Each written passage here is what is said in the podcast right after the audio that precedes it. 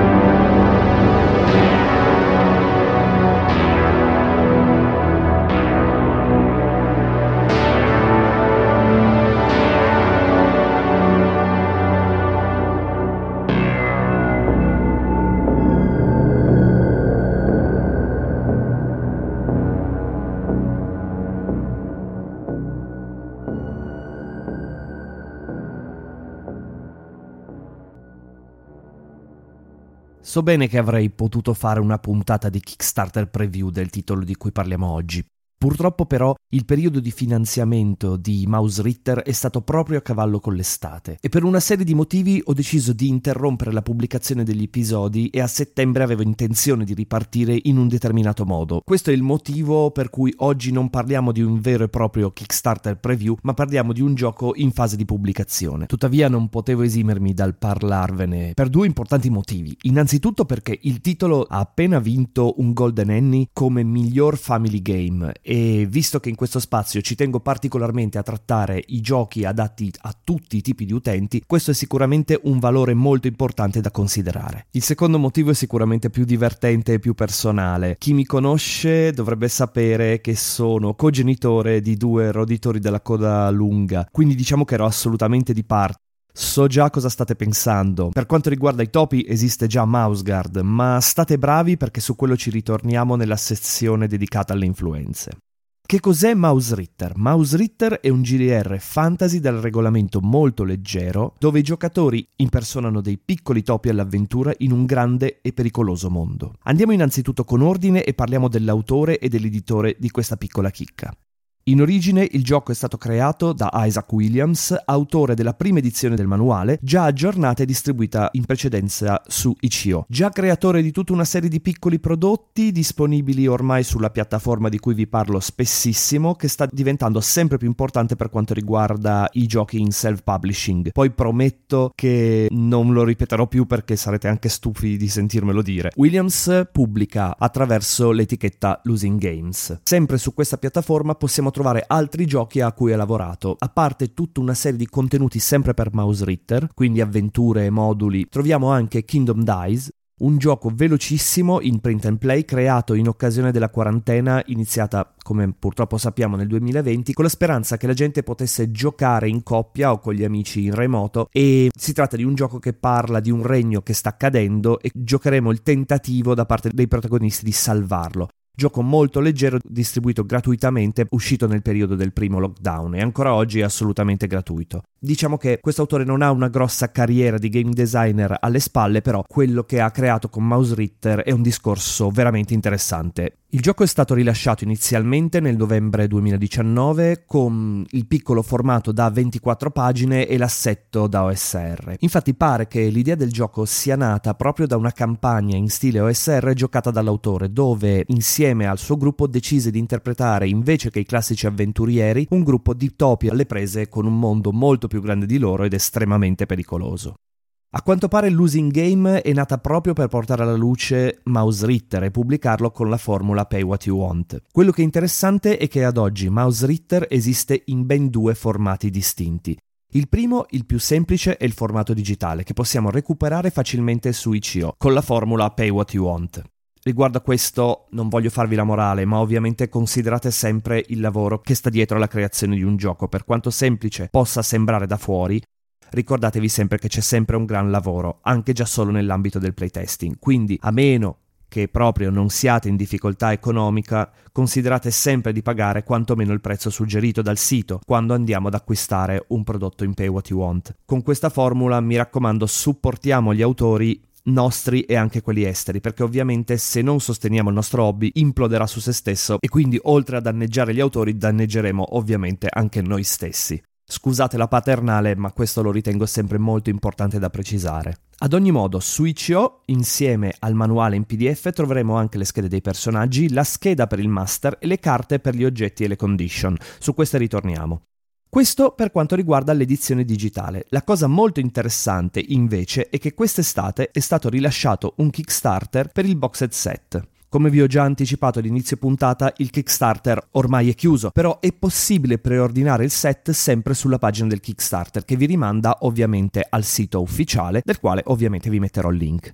In che cosa consiste il boxed set, ovvero la print edition? Molto semplice. Il set contiene il manuale rilegato in formato A5 a colori, l'hardcover, in un formato molto interessante, vi consiglio di andarvi a vedere il video che trovate sulla pagina del Kickstarter, poi il classico blocchetto di schede del personaggio, le carte oggetti e condizione, queste sono veramente molto utili e lo vedremo ancora meglio successivamente, lo schermo del master, è un'avventura introduttiva scritta dallo stesso Williams. Lo schermo del master in cartoncino, non vi aspettate uno schermo del master di quelli grossi perché è sempre in linea al formato del gioco, quindi in stile OSR deve stare dentro la scatolina, però l'artwork è molto bello, ne riparliamo meglio per quanto riguarda l'aspetto artistico, con questa scena di bivacco di topi intorno al fuoco secondo me molto azzeccata.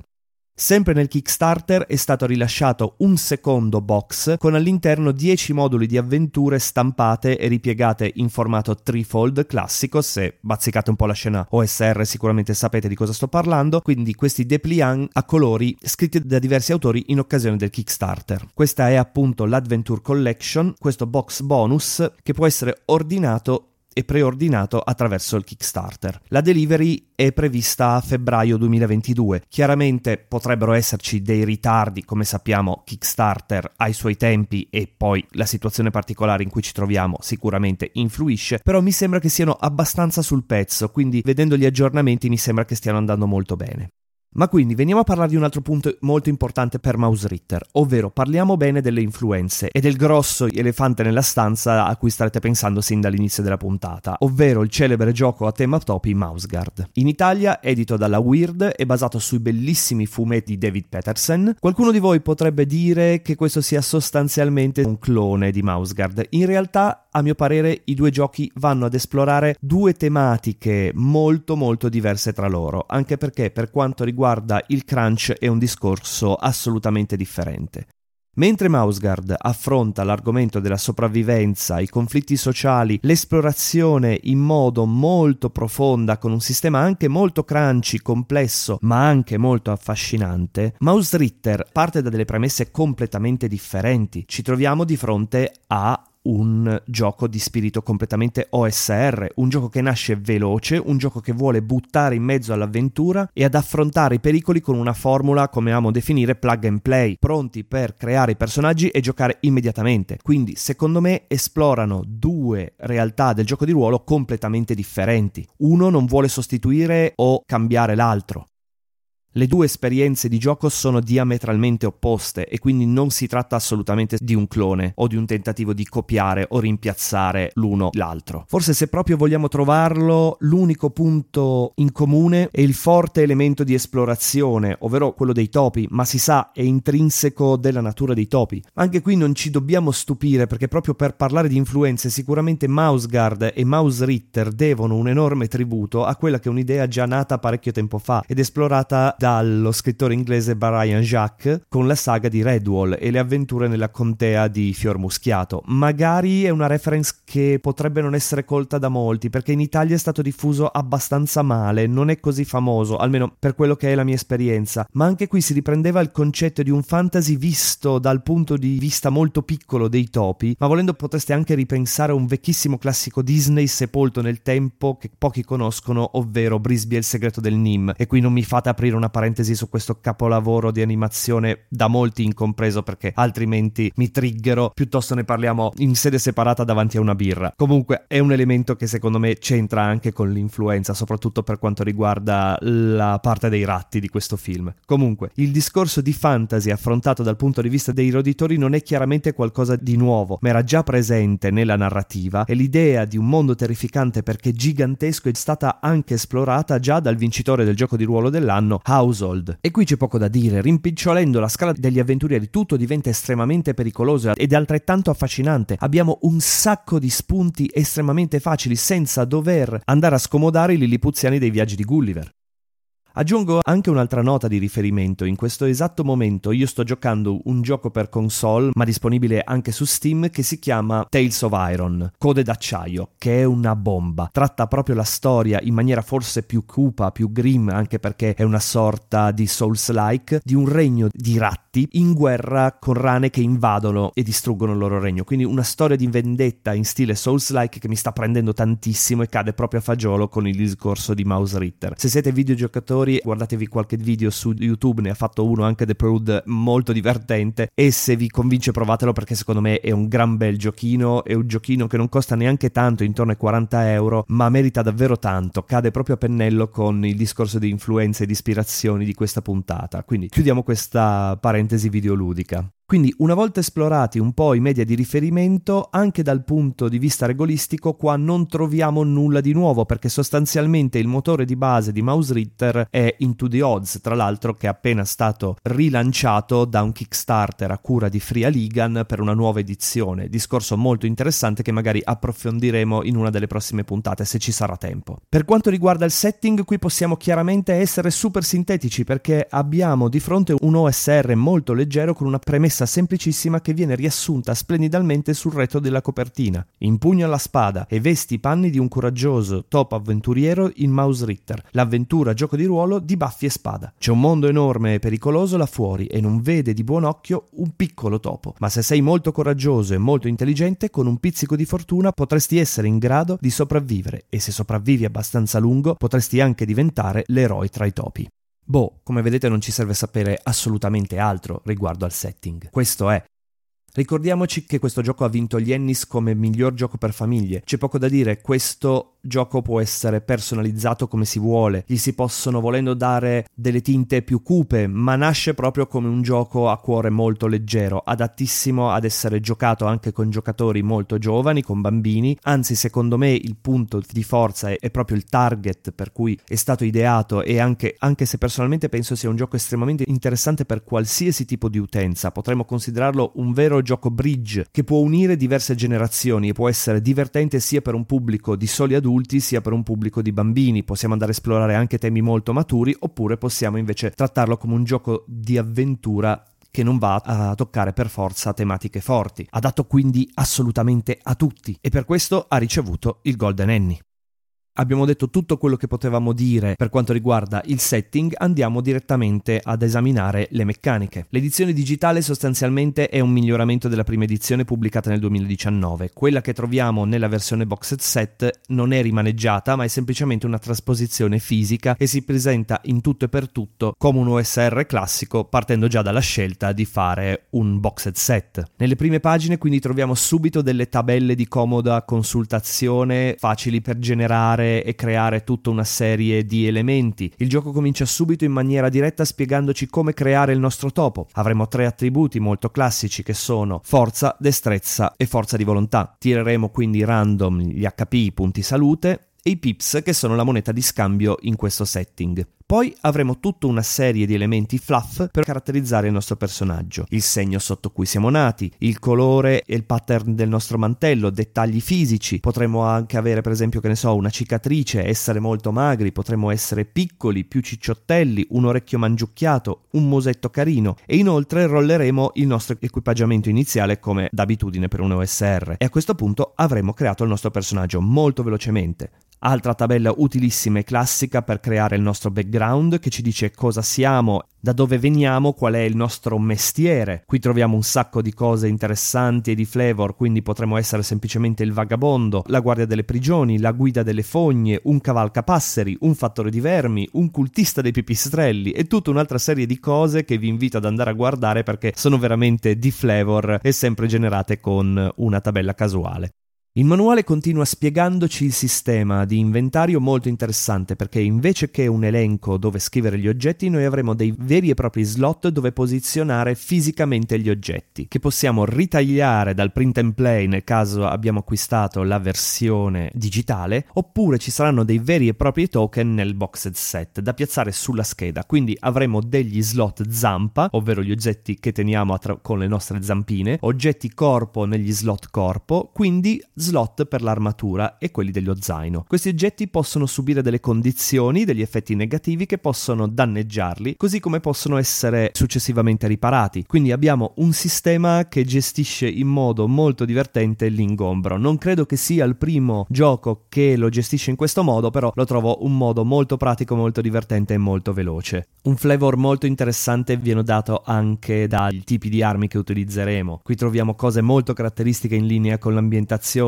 quindi tra le armi leggeri troveremo delle piccole spade magari fatte con spilli, la fionda che lancia le ghiande, armi pesanti come delle sorte di uncini che sono sostanzialmente degli ami da pesca attaccati a dei bastoncini, l'elmo fatto dal ditale da cucito, lo scudo ricavato con un bottone e via dicendo. Starete sicuramente già immaginandovi una serie di cose. Per quanto riguarda il sistema di combattimento non si distanzia molto dal concetto già presente in Into the Odds. Tutte le volte che compiamo un'azione pericolosa o rischiosa il master ci chiederà di effettuare un tiro salvezza, tra virgolette, su forza, destrezza o will. Tireremo quindi un dado da 20 e se il nostro risultato sarà inferiore o uguale al nostro attributo avremo successo. Troveremo tiri contrapposti, gli attacchi colpiscono sempre, i nostri danni andranno direttamente sulle nostre caratteristiche e quando una delle nostre caratteristiche raggiunge lo 0 saremo morti, incapaci di muoverci oppure impazziti.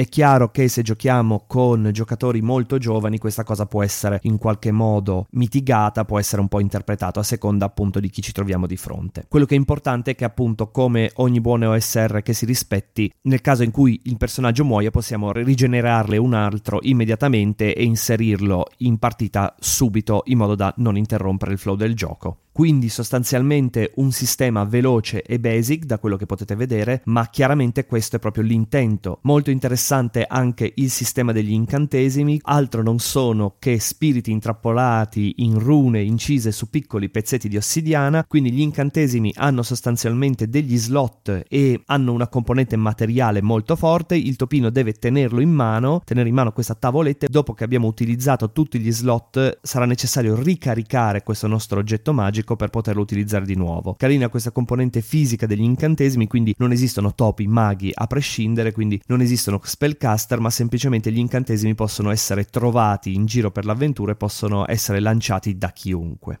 Elementi molto interessanti del gioco sono tutta una serie di sistemi per reclutare gli aiutanti, piuttosto che andare a formare una warband da considerare come un unico avversario per affrontare difficoltà più grosse e nemici più impegnativi. Immaginate un grosso gruppo di topi che affronta un grosso e pericoloso tasso. C'è un sistema per gestire anche le costruzioni, questo l'ho trovato molto divertente e molto adatto al gioco. Abbiamo una sezione del master nella quale ci viene spiegato come gestire i tiri, le conseguenze, ma non solo questo. Troviamo anche le meccaniche del viaggio su terra, le meccaniche per le stagioni, il clima e l'avvicendarsi appunto dei vari periodi dell'anno, l'esplorazione, tutti gli antagonisti da far incontrare, quindi potete benissimo immaginare, qui non c'è bisogno di andare a scomodare Mouse Guard, come abbiamo già detto troveremo tutte le creature nemiche dei topi naturalmente, quindi gatti, centipedi, corvi, rane, ma anche fantasmi, fatine, gufi, serpenti e anche appunto ratti più grandi, quindi ci specifica come effettivamente i nostri personaggi siano topi e non ratti. Questo è una cosa che effettivamente non avevo detto, ma si tratta di topi. Vi è anche una sezione specifica per gestire gestire il mondo di gioco con una sorta di world building basandosi appunto su questa hex crawl map, una mappa ad alveare ad esagoni che ci permette sostanzialmente di creare quella che potrebbe essere una sorta di campagna, creare delle fazioni, delle zone che verranno esplorate dai nostri giocatori. Anche qui troveremo parecchie tabelle che ci permettono di andare a popolare il nostro mondo, quindi di dare inizio a quella che è la nostra esplorazione, una nostra vera e propria campagna, dandoci proprio la possibilità di fare un vero e proprio world building, anche abbastanza ricco e complesso. Vi lascio comunque andare a assaggiare voi di persona che cosa contiene questo manuale, perché nonostante la propria taglia è pieno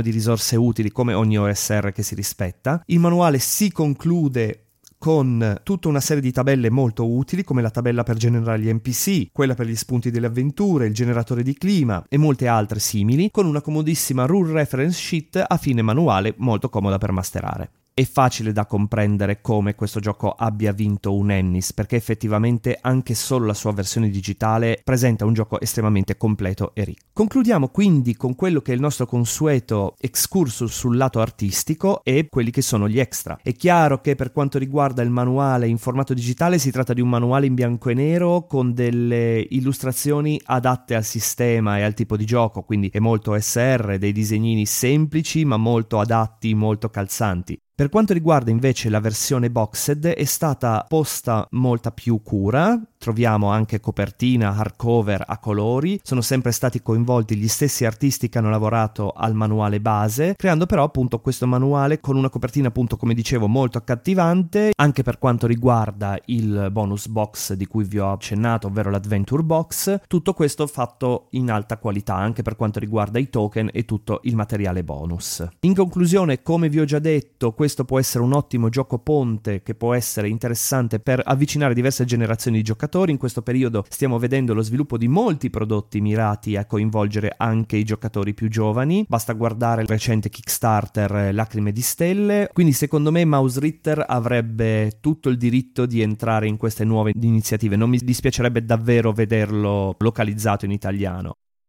Per quanto riguarda gli extra, interessante sapere che questo OSR, come è già capitato per altri sistemi, è stato rilasciato in open license, il che significa che numerosi autori e molti membri della community hanno cominciato a rilasciare materiale compatibile con Mausritter, quindi vi lascerò qualche link ad altro materiale legato sempre a Mausritter e di conseguenza si andrà sempre più a creare una community legata anche a questo gioco, come abbiamo già visto succedere per esempio per Troika, per Mork Borg e come spero succeda anche con Dating Space. E a tal proposito vi ricordo che il 16 ottobre al Free RPG Day di Milano ci sarò anch'io e porterò appunto una shot di Dating Space, ovviamente ancora la beta, quindi se volete provarlo non avete altro da fare che iscrivervi attraverso Eventbrite, prenotare appunto un posto. Ovviamente ci saranno un sacco di altre one shot interessantissime da tutto lo staff della locanda e non solo, e quindi spero di vedervi il 16 a Milano e ne approfitto appunto per augurarvi una buona settimana e darvi appuntamento alla prossima.